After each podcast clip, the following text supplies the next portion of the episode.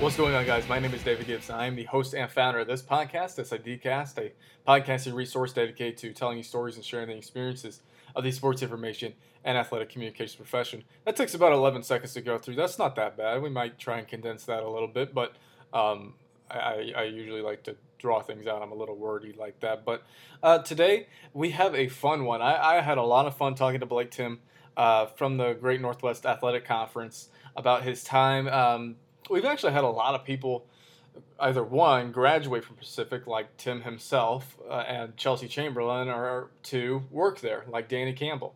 Uh, those Danny's episode coming up on a year ago, so um, you can go back and listen to any of those episodes by doing sidcast.fireside.fm slash whatever number you're looking for. Um, such as today is 89.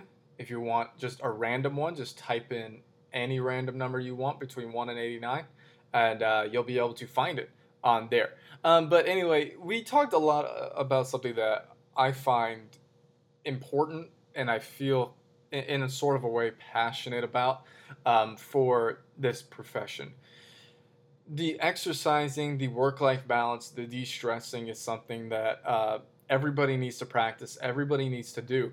And what Blake and I will talk about today, as we sort of had a roundtable discussion, is about uh, finding the time, uh, balancing all that, uh, having goals, planning uh, your workouts and things like that.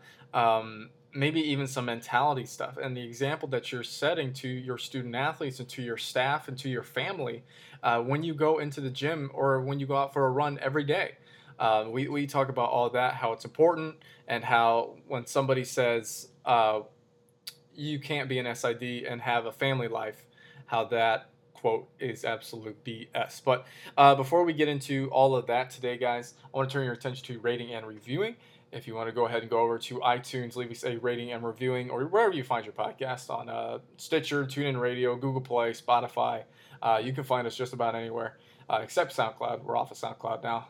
So uh, go over there. And also, don't forget to sign up for our newsletter. Uh, we're creeping up on year number two for us. And what we will be starting to do will involve the newsletter subscribers specifically. Uh, those newsletter subscribers will get a special privilege, such as I don't know, maybe voting for something. I don't know what what could we be voting for? I don't know. Actually, I do know. I'm just not going to tell you.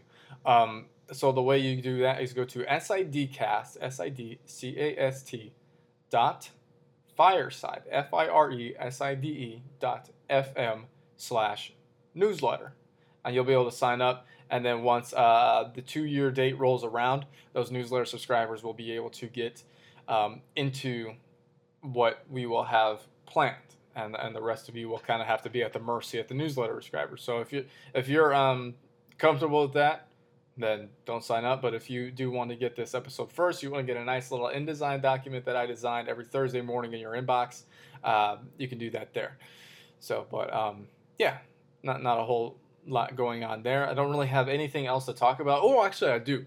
Um, I thought this was funny. I think you guys might find it funny. Uh, for those who've been sticking around with the show for quite some time and, and have gotten to know me, uh, I actually volunteered to do some voice acting.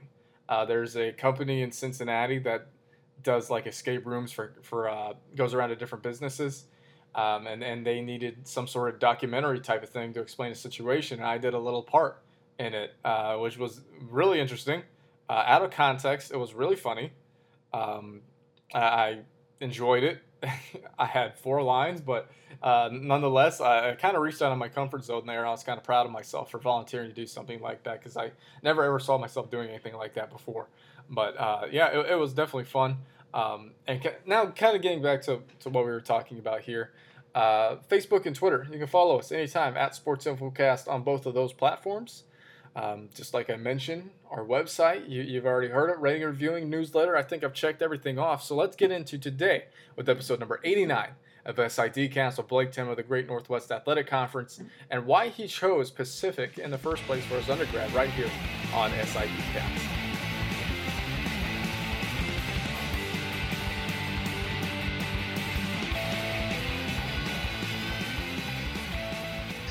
Well, you know, it's interesting. Uh, when I was in high school, I, uh, I was a pretty good cross country and track athlete, and I wanted to run cross country and track in college. And I looked at a few different public schools down in Southern Oregon, um, where I'm from. Yeah, I even thought about the University of Oregon, knowing that there was, you know, with my talent, no way in heck that I could actually qualify to be a, a cross country and track duck. And uh, I developed a pretty good relationship with our high school uh, athletic director, who actually gave me some opportunities and set the base for my sports information career.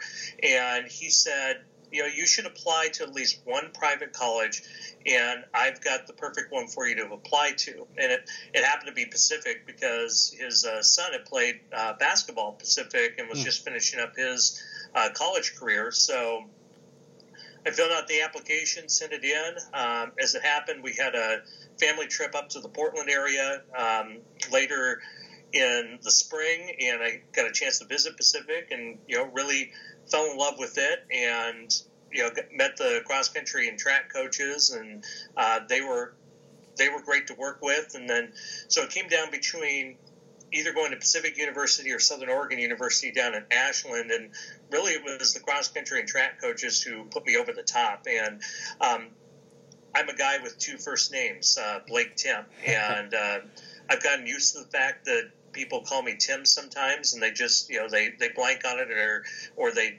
forget, and so it doesn't bug me as much. But when you're when you're a 17 year old kid, you want people to get your name right, right? And uh, the uh, cross country and track coach at Southern Oregon could never get my game right, and the coach uh, Scott Ball at Pacific University always did. So, you know, that kind of threw me over the top. I ended up at Pacific as an undergrad, and uh, yeah, outside of one year right after college, I, I never left uh, the Portland area. yeah. Uh, so, how would you describe your career? I was a former cross country track athlete in college myself. I I think I peaked in high school. Uh, yeah, I, I I was a you know a nine I was a nine oh eight three thousand runner uh, in in high school, but you know once I got to college, you, you know you, you, get that pull, especially uh, when you're at a small school like uh, Pacific, where you get so many opportunities to do different things. So I wasn't that straight focused on cross country and track type mm-hmm. of kid, and yeah, I, I, think you could safely say I probably didn't live up to my potential in college, but um, I wouldn't trade anything I did uh, through my college career for, for anything. And you know, probably what probably what the best thing that came out of it for cross country and track was just a lifelong love for running. So, uh, so if anything, it, it, it's again, you know, running cross country and track in college set a lot of the base for what my uh, what my future life has been. You're, you mentioned that your uh, high school ID gave you some opportunities that set the foundation of your sports information career. What were those opportunities? Well, um, Barry Gatula was uh, the athletic director's name, and, and he also happened to be the uh, the boys basketball coach, varsity coach. Okay. And I had a freshman English class that he taught. It happened to be the only class that he taught, and then the rest of the day he was spent doing his athletic director duties. And he needed a he needed a manager for the for the basketball team, and I'd written a something in the English class about how much I enjoyed sports, and at the time I was a big basketball fan, especially the NBA, and so he asked me to uh, be the manager for the for the boy varsity boys basketball team, and which which was great for me because I, I had played uh, basketball in junior high, but quickly figured out that there was no future market for a five foot six power forward. so so I, I, got to be the team manager and. Uh, I got to work out with the team and do some stuff, and uh, I, I had done such a great job that uh, the coach actually ended up putting me in a game in the in, in the winning minutes of the fourth quarter uh, towards the end of uh, that year being the, the manager. But the other thing he also did was um, uh, I love doing public address work and have for a long time. And he and yeah, I, I kind of badgered him into giving me a chance to do some public address. So he let me do uh, you know, freshman basketball games, the occasional JV game, and by the time I got to my senior year, I was uh, filling in for the uh, uh announcer for the varsity game is when he couldn't do them. So he was he was the start of um, giving me you know some of the opportunities that eventually built into a, a sports information career. Um, the other thing that he, he was actually the one who first told me about this sports information director position. He had, uh, uh, again, we were we were meeting in his office during my senior year, and he said, "Man, you, you know, you, would be a good sports information director." I'm looking at him like, "A what?" you know, you know who, you know, who hears about being an SID when they're in high school? But uh, you know, as it as it ended up, it be it ended up being a, a prophetic uh, prediction on his part because you know, five years later, that was exactly what I was doing uh, when I took the job at Pacific. So, what exactly was your very first taste of sports information at Pacific? My very first taste was working with the uh, the SIDs, both as um, a public address announcer, because in addition to running cross country and track, I ended up uh, doing the PA for uh, volleyball and uh, basketball uh, throughout my, my four years as a student. And then uh, working with the student newspaper. Uh, I was the sports editor for three years. And um, because of the fact that I was an athlete and had a work study job doing the public address, that gave me a chance to interact with uh, the SID on a regular basis. Uh, my first two years there was a gentleman by the name of Bob Kickner, who went on to become an athletic director in the junior college ranks, and then uh, the two years after that, uh, a guy by the name of Ron Rowland. So, uh, you know, had a chance to work with them and really got an idea about what uh, what the job was all about. But you know, even despite that, when you know when I graduated, sports information wasn't really a thought. I was still uh, set on being either a, a TV newscaster, or sportscaster, or getting into radio, doing a radio news and a radio play-by-play, which is mm. uh, what I ended up doing for my first year right out of college. How did you balance being an athlete while uh, doing that sports information work? It, it really wasn't hard at all. Okay. Um, you know, with with the fact that I was doing PA for evening sports, there wasn't much conflict in terms of uh, uh, missing a game because I was off uh, running a cross country meet or taking part in a track meet. So it really, you know, there really wasn't much of an issue there. Cross, you know, cross country meets were Saturday during the day, and um, and so we, so there, there was no no conflict. It was easy to get out get out of the van, get back to the to the dorm, change change clothes, uh, get a shower, and then uh, make sure I was back in time back down to the gym for a seven o'clock volleyball match. Oh, okay. That uh, radio gig that you had straight out of college, uh, who'd you cover? What'd you do? I was the news and sports director for a radio station out in La Grande, Oregon. So uh, that's uh, where Eastern Oregon University is at. Right. So I was the news and sports guy. So I was uh, doing morning radio, uh, where I learned to start drinking coffee because you do if you got to be at work at five in the morning. uh, and then, you know, and then do the morning shift, record newscasts for the afternoon, and then uh, uh, I would be up mainly covering uh, Baker High School uh, football and basketball and doing their play-by-play. So, uh, did that for a year. Uh, one of the one of the additional duties on that was the Oregon School Activity Association has their uh, smallest classification basketball tournament. So they're 1A and 2A high school basketball tournaments out in Baker City, which is uh, 45 minutes south of La Grande. So I got to uh, be the pool play-by-play announcer for that tournament, which meant I uh, did play-by-play for uh, 14 games in six days. A lot of work, uh, especially when you're trying to research these little high schools where there's not too much information out there, especially uh-huh. at the start of the internet era. This is 1999 but it, it, was a ton of fun. Had a great time doing it. Yeah, I, I, know the struggle all too well trying to find those little bits and pieces of information on those small schools. And I, I remember one time, I, I, was it's a school here called Bossy, and I could not find a basketball roster to save my life anywhere. And as soon as I called the athletic department, they go, "You well, you go on our website and the roster's right there." And I was like, "No, it's not."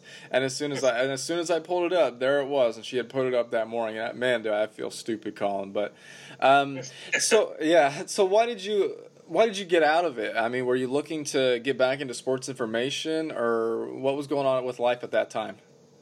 I might be one of the few people in this profession who probably got into it because he wanted to be closer to a girl to be perfectly honest. Okay. So my my longtime girlfriend and now my wife Melissa, she was uh, living and teaching in the uh, in, back in Forest Grove, and so and I I quickly figured out that that me and the city of La Grande just weren't a great match. Um, so, so I would by by late, you know, already within six months of being at the radio station La Grande, I was looking to maybe find something else and get back towards the Portland area. So I I'd cast the net looking for some radio jobs and. Um, uh, come along January, the uh, sports information director at Pacific, who had been a uh, he had been a newspaper editor, and I think he hadn't quite realized what he was uh, what what he was getting into uh-huh. Uh, as far as being an SID. He up and left. So suddenly there was a, an SID opening that was going to be available, and um, uh, a friend of mine by the name of Rich Burke, who we worked together doing uh, basketball play-by-play uh, for Pacific during my junior and senior years, he contacted me and he said, "You you should apply for this. You'd be great." And of course, I was looking for an opportunity to come back, and the and the more I looked into what the job description entailed.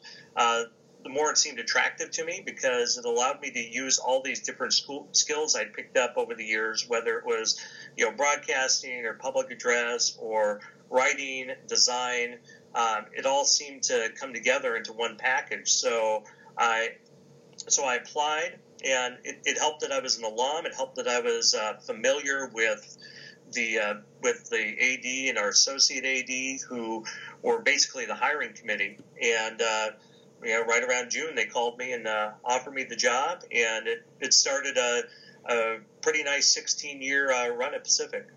You mentioned some of the skills that you took from your past experience with radio and your undergrad and everything, but what were some things that you had to learn, maybe some new skills, or maybe some things you didn't expect during that first year at Pacific? Uh, the stat stuff. So, you know, I, I'd never used Stat Crew, and back then they didn't have Stat Crew for soccer. So the challenge was how can we put together some soccer stats without having to you know reinvent the wheel on absolutely everything. So the stat stuff was uh, probably the big thing, but you know the great part about that is stats can be learned. Software like StatCrew, and I'm sure we're all going to find out over the next uh, few months, Genius Sports and the NCAA Live Stats, all that can be learned. Um, so that was the biggest thing and then just just getting used to managing people i hadn't really managed a large group of people uh, you know and, and, of course I was just a, a, year out of college at that point. But mm-hmm. you know, suddenly I was managing uh, and overseeing a group of ten to twelve work study students, and they were the ones there that were helping run the show. They were keeping the stats and running the scoreboard, keeping the uh, game clocks. So it was a challenge to uh, develop a program to train all of them and get them ready for uh, the game day experience uh, because you know they're the ones that are making the whole thing run.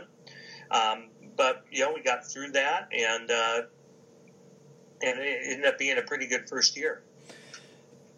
So what does it mean for you? We've asked we've asked some guests this question before, but what does it mean for you to come back and work for your alumni um, for your alumni school at that time?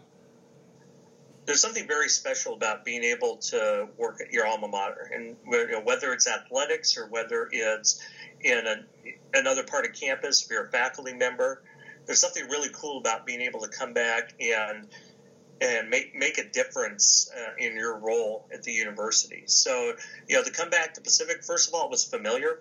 So that helped uh, lessen the learning curve in terms of the campus atmosphere and in terms of just kind of knowing how things worked. Mm-hmm. So that helped. But the the more I was at Pacific, the more special it was just because I knew that I was making a difference with an athletic program that I contributed to as a student athlete in the past. And that felt really nice. And then to be able to take those opportunities that I received when I was a student and be able to give those to other uh, people, whether they were my student interns or uh, down the road someone like a Chelsea Chamberlain who uh, started her career as a assistant SID for me. Mm-hmm. Uh, you know, to be able to do that um, and to be able to do it for people at your alma mater was was a really special thing. Yeah, awesome. Uh, let's talk a minute. And I've never asked anybody this question before, but as a former student athlete yourself, um, how do you, you know, kind of mentor or talk to student athletes that you talk to now or you've talked to in the past about balancing being an athlete while also trying to forward, advance, build their career for the future?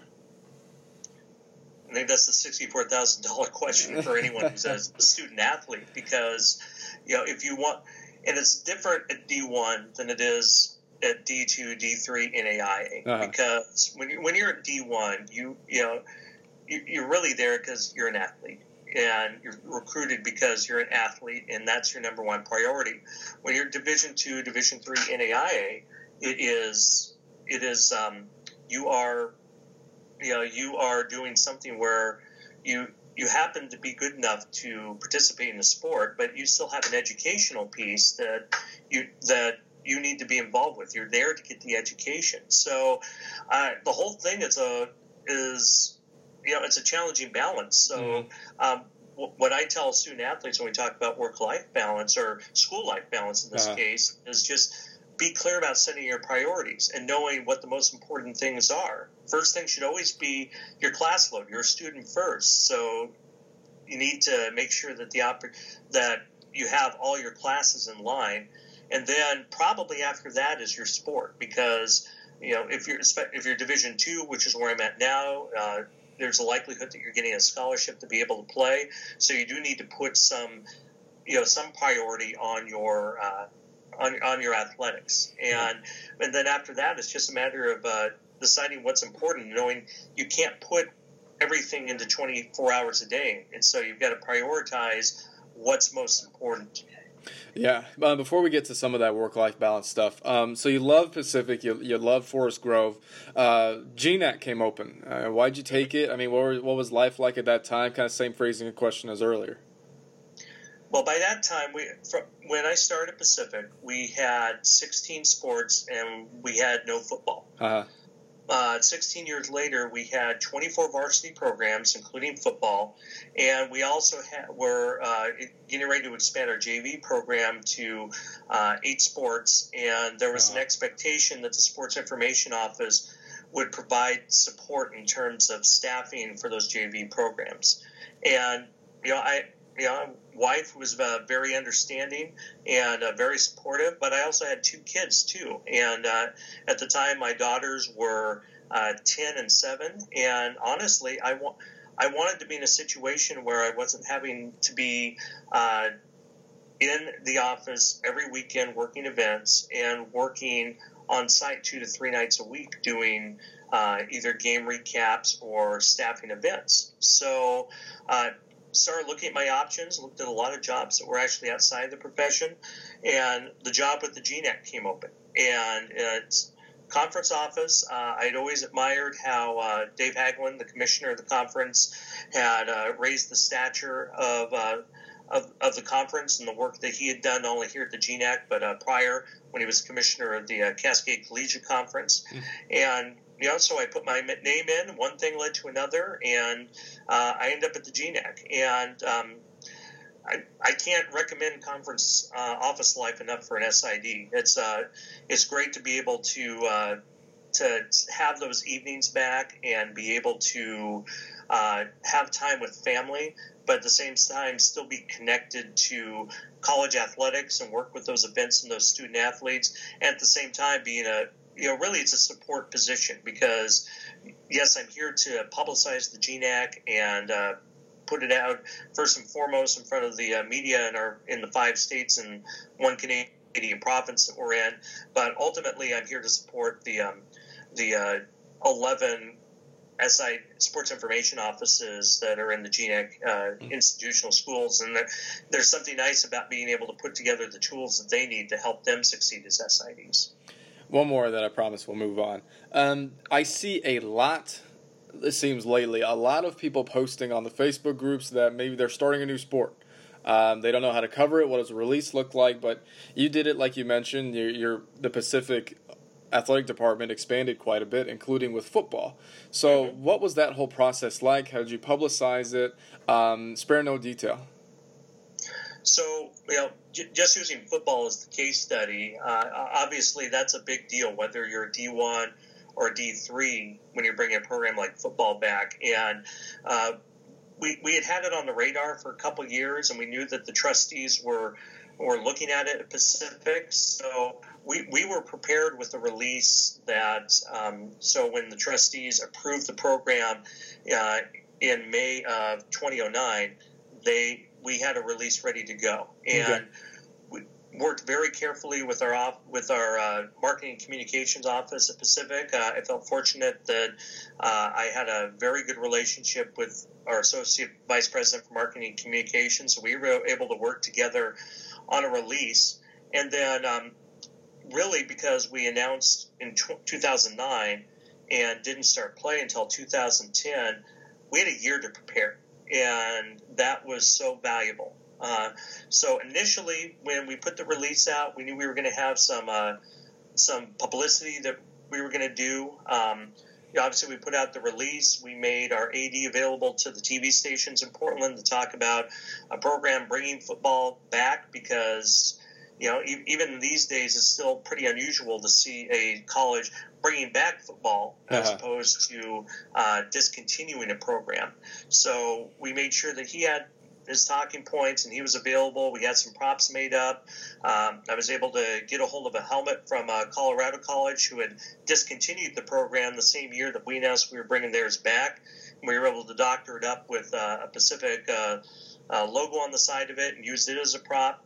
And then um, when we announced our head coach, we used that as an opportunity to do something a little different. We actually held a press conference, which, um, you know, in, in 2009, uh, Division three schools in a major media market like Portland were not doing press conferences to announce uh, the hiring of head coaches. But we did it. We had some great media response. Uh, we had a couple of TV stations attend the press conference. We got the video to a couple others, and they used it.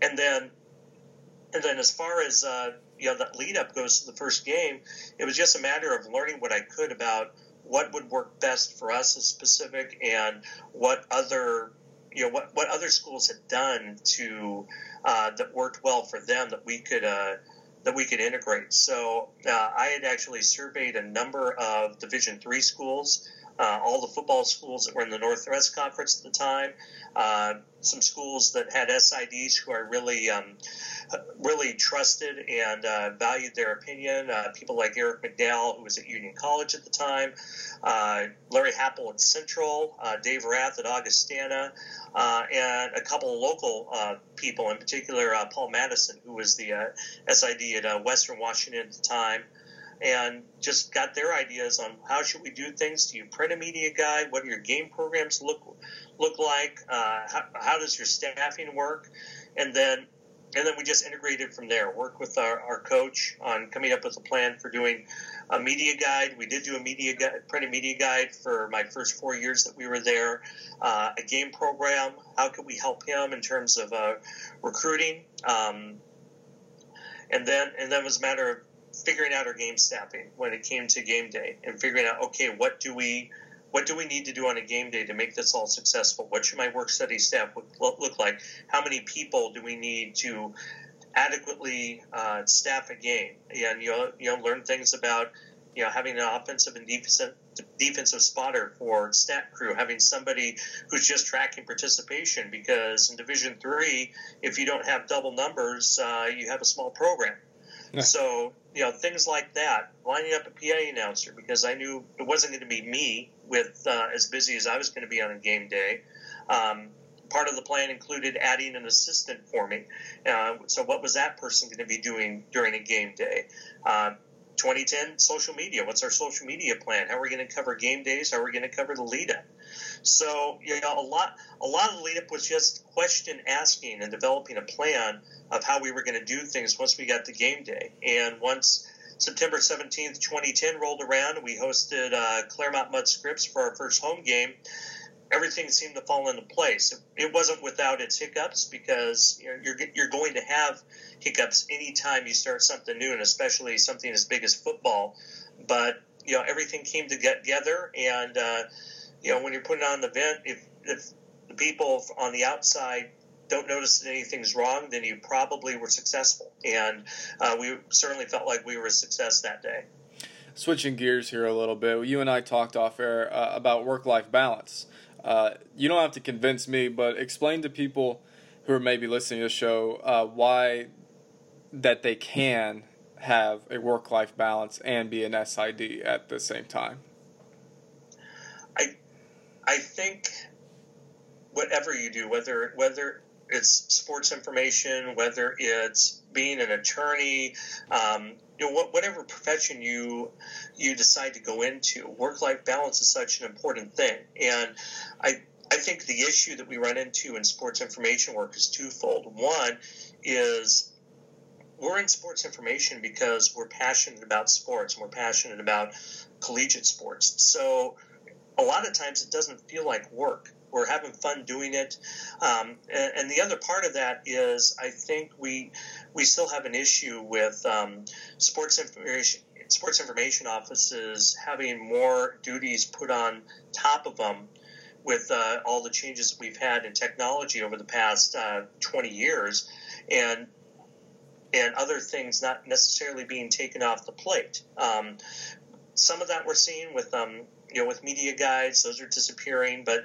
there's still a lot of demand for printed materials, writing things on websites. Uh, even if you've gone to a, a, a, short AP style release on your sports or a bullet point release, um, but you know, I I think it's all about setting priorities and and taking the time. So, um, but I I, I think work you can be an SID and have a work life balance, and it's a matter of setting priorities. Okay. Um, it's a matter of understanding that even though you are passionate about college athletics, passionate about your institution, and love sports, that taking time away from sports, taking time away from the job and from college and getting away is that recharge that your body needs. And it's no different than any other profession. A doctor doesn't go home and spend and read medical journals uh, for enjoyment. They do it to study up on what they're going to do.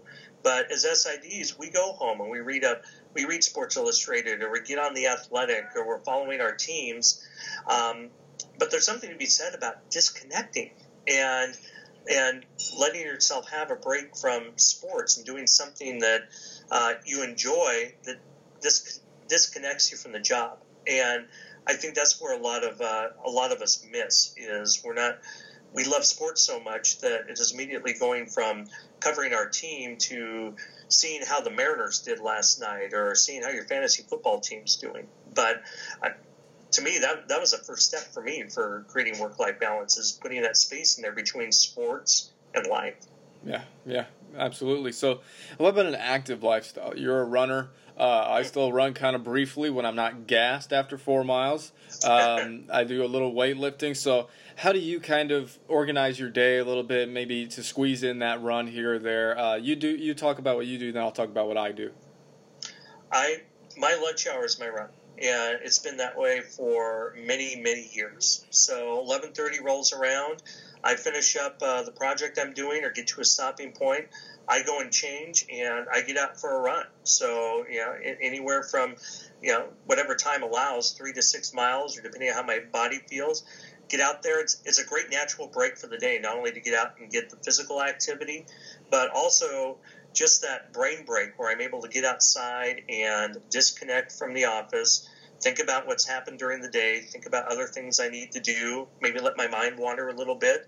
And by the time I get back to the office, I'm I'm feeling a bit recharged and ready to go. So I'll sit at my desk after I run and uh, eat lunch while I'm reading up on something or getting started on another project. But I try to keep that you know 11:30 to 12:30 time slot um, planned out for. That's when I go out and run. That's when I get out and uh, and get my exercise in.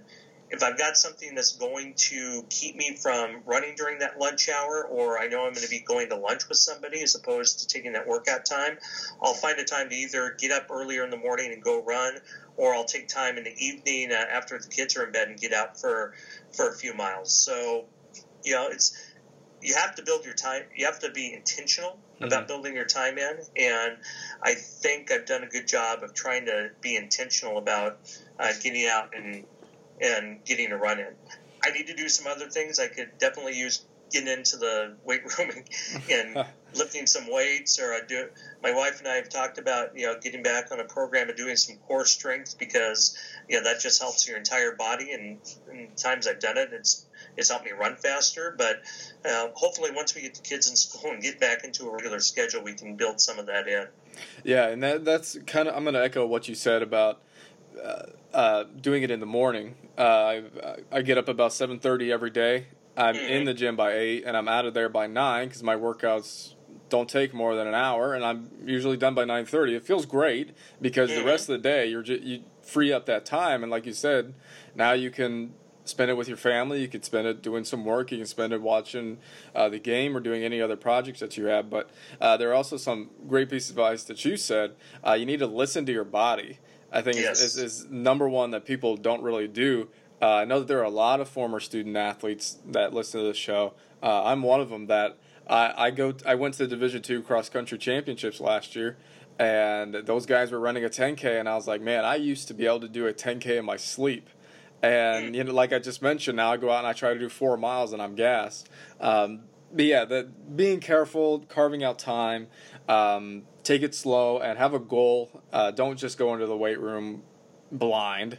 You know, just say yeah. I'm going to do whatever. You need to have a plan. So, um, yeah, and, and another thing I'll add in there, David, is we we work in facilities where all of this is available to us, and right. it's mostly available for free.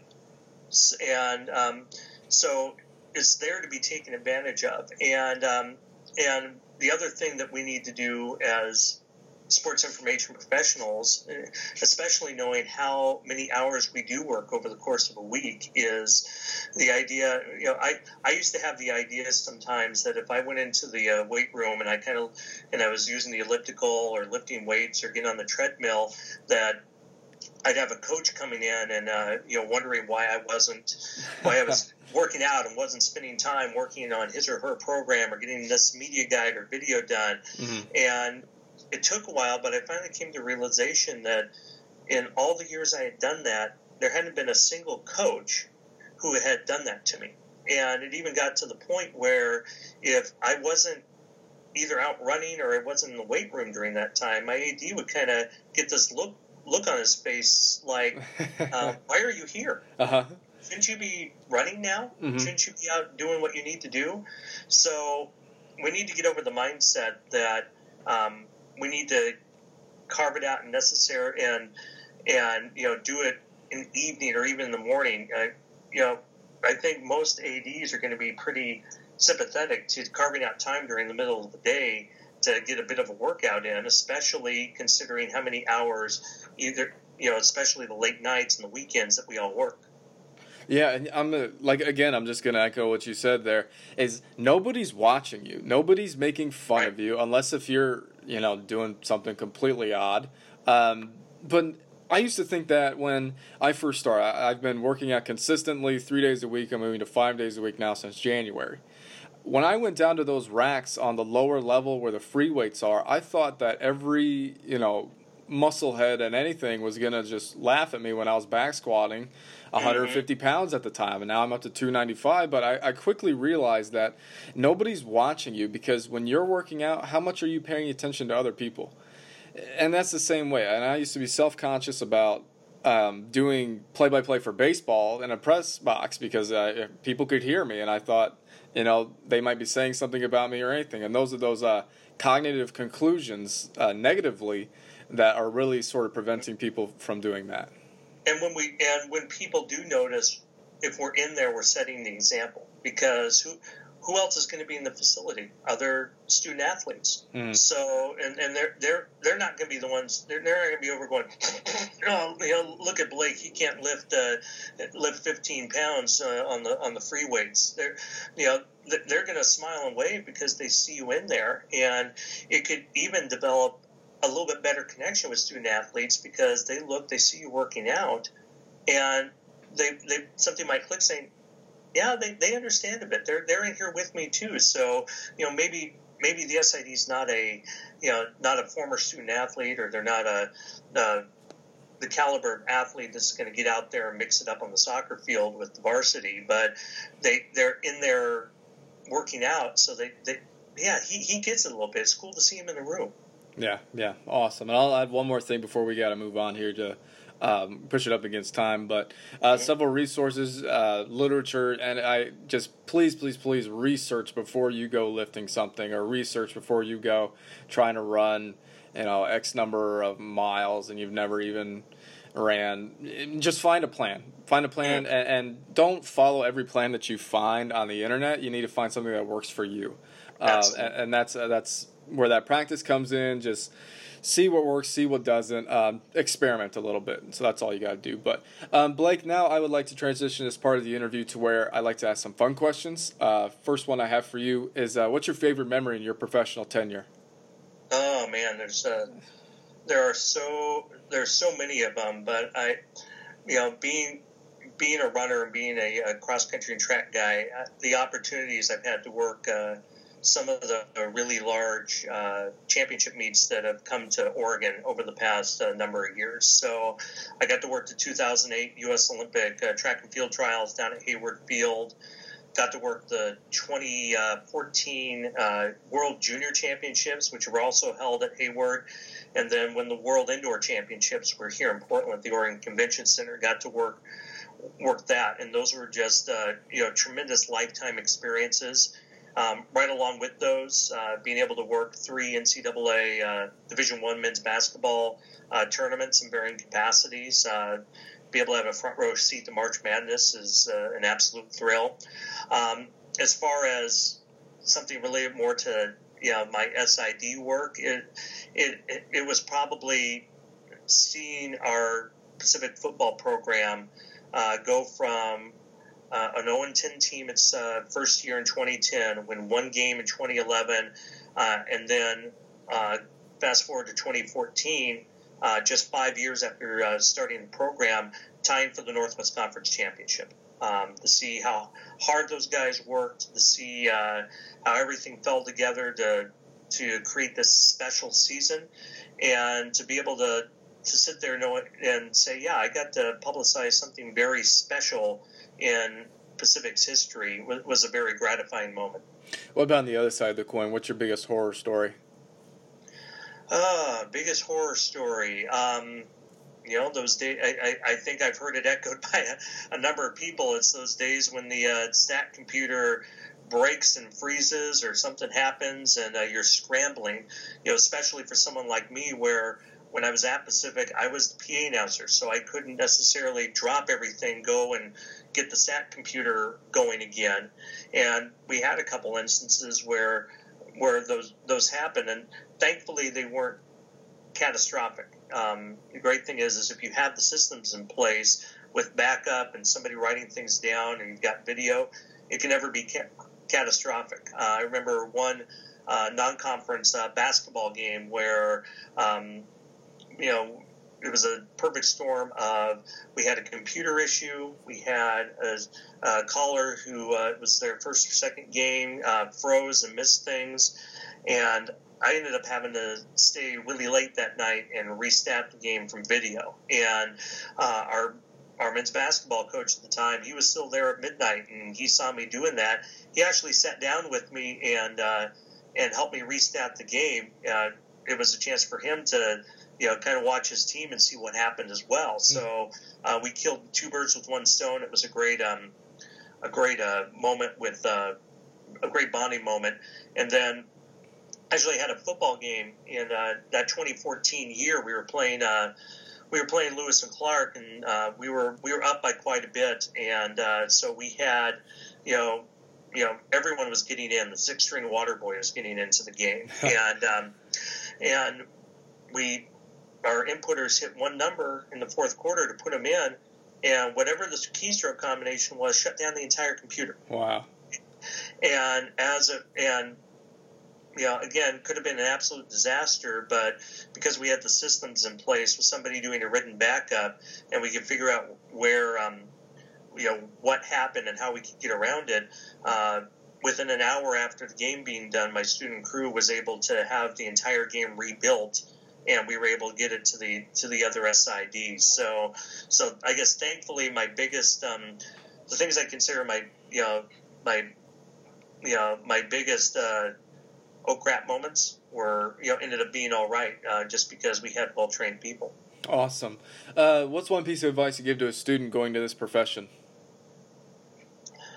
Look for any and every opportunity to uh, to learn. Um, if you got if you have a chance to be a work study student working in sports information, whether it's writing, uh, doing stats, helping on a game day, do it.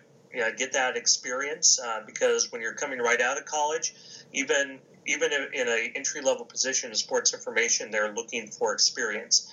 Uh, learn to write well. Even with all the uh, technology over the years that's built into this profession, the basis for a good sports information director is still being an excellent writer. So being able, being someone who can put together a good story, put together a game, good great recap, a good feature that understands AP style, that's going to get you further as a skill than just about any other thing that you will uh, you will learn in college. So those two things, and then ask questions. Don't be afraid to ask somebody, you know, why do you do something this way? Why, you know, how do you do this? What what can I do? Don't be afraid to ask questions. I, I'm really a there are no stupid questions type of person. Um, if if you're wondering about it, ask. Uh, get as much knowledge as you can. Cool. So, uh, what's one thing you're interested in to learn more about in this profession? I'd really love to learn more about doing video. Um, I we do some great video work in the GNAC, but we all we do it all on iMovie, and it's pretty basic. Um, so I'm I'm trying to teach myself Adobe Premiere, trying to start doing some new things and learning some new skills to see if we can uh, raise our video game. But it's it's all it's all a learning curve. So you know I. So you know we're trying. So I've got to sit down and take, just take some time to learn how to do things. Uh, I, I, there's a couple of our SIDs in our conference who are good with uh, Premiere, and so I asked them for some tips and some ideas on how they would do different things and see if I can implement it into what uh, I'm trying to do.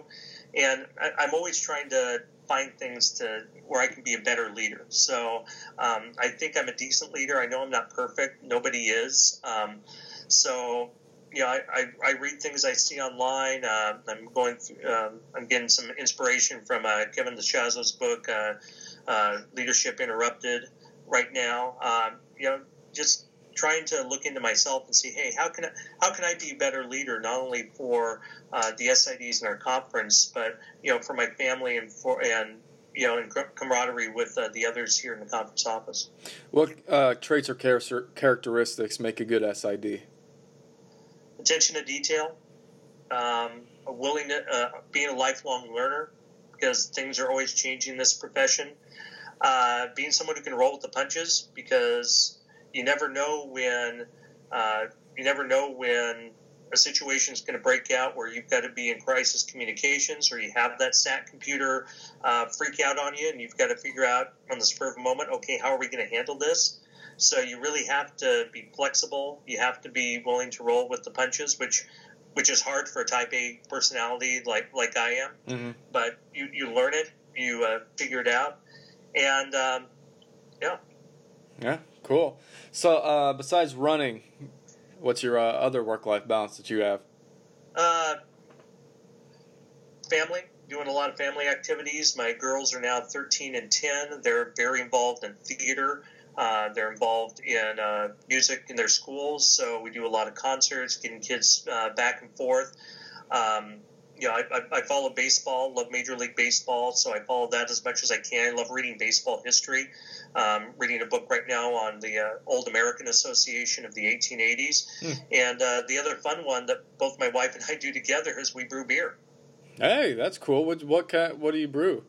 Well, right now we've got a honey orange wheat uh, that is uh, uh, bottled, and we got to give it another week before uh, we can uh, we can drink it. So a lot of wheat beers. Um, we've done a couple of uh, lighter IPAs.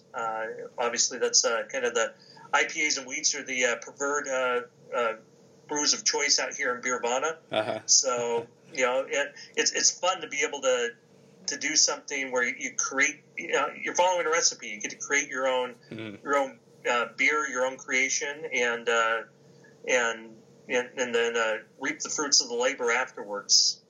Does that stink at all? Because you have to let it sit there for a while, don't you?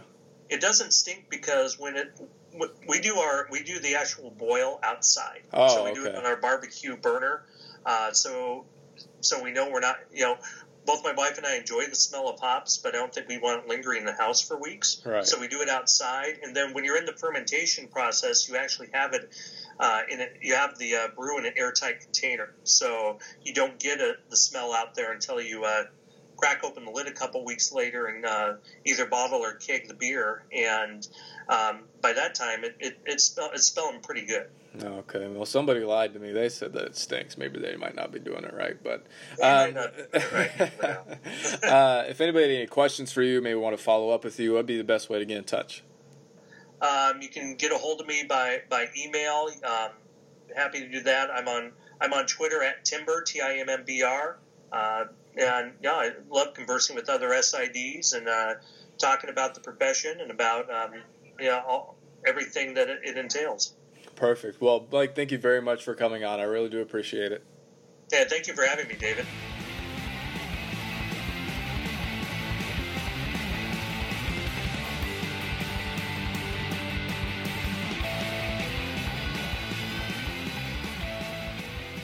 Well, guys, there you have it. I want to thank you all for tuning in this week. Next week, we'll have Rob Knox from Towson University over in Towson, Maryland. And uh, you might hear his name before. Either one, because of uh, hashtag selfies with Rob, or either two, because he's CoSIDA president. Uh, and in his rotation, we'll talk about all of that. We'll talk about stat crew, um, the positions with that. We'll talk about his path, uh, several advices that he, that he has for young professionals, uh, for older professionals, and just everyone uh, of the like in this industry. So do not, do not, do not miss out on that episode that is coming next week.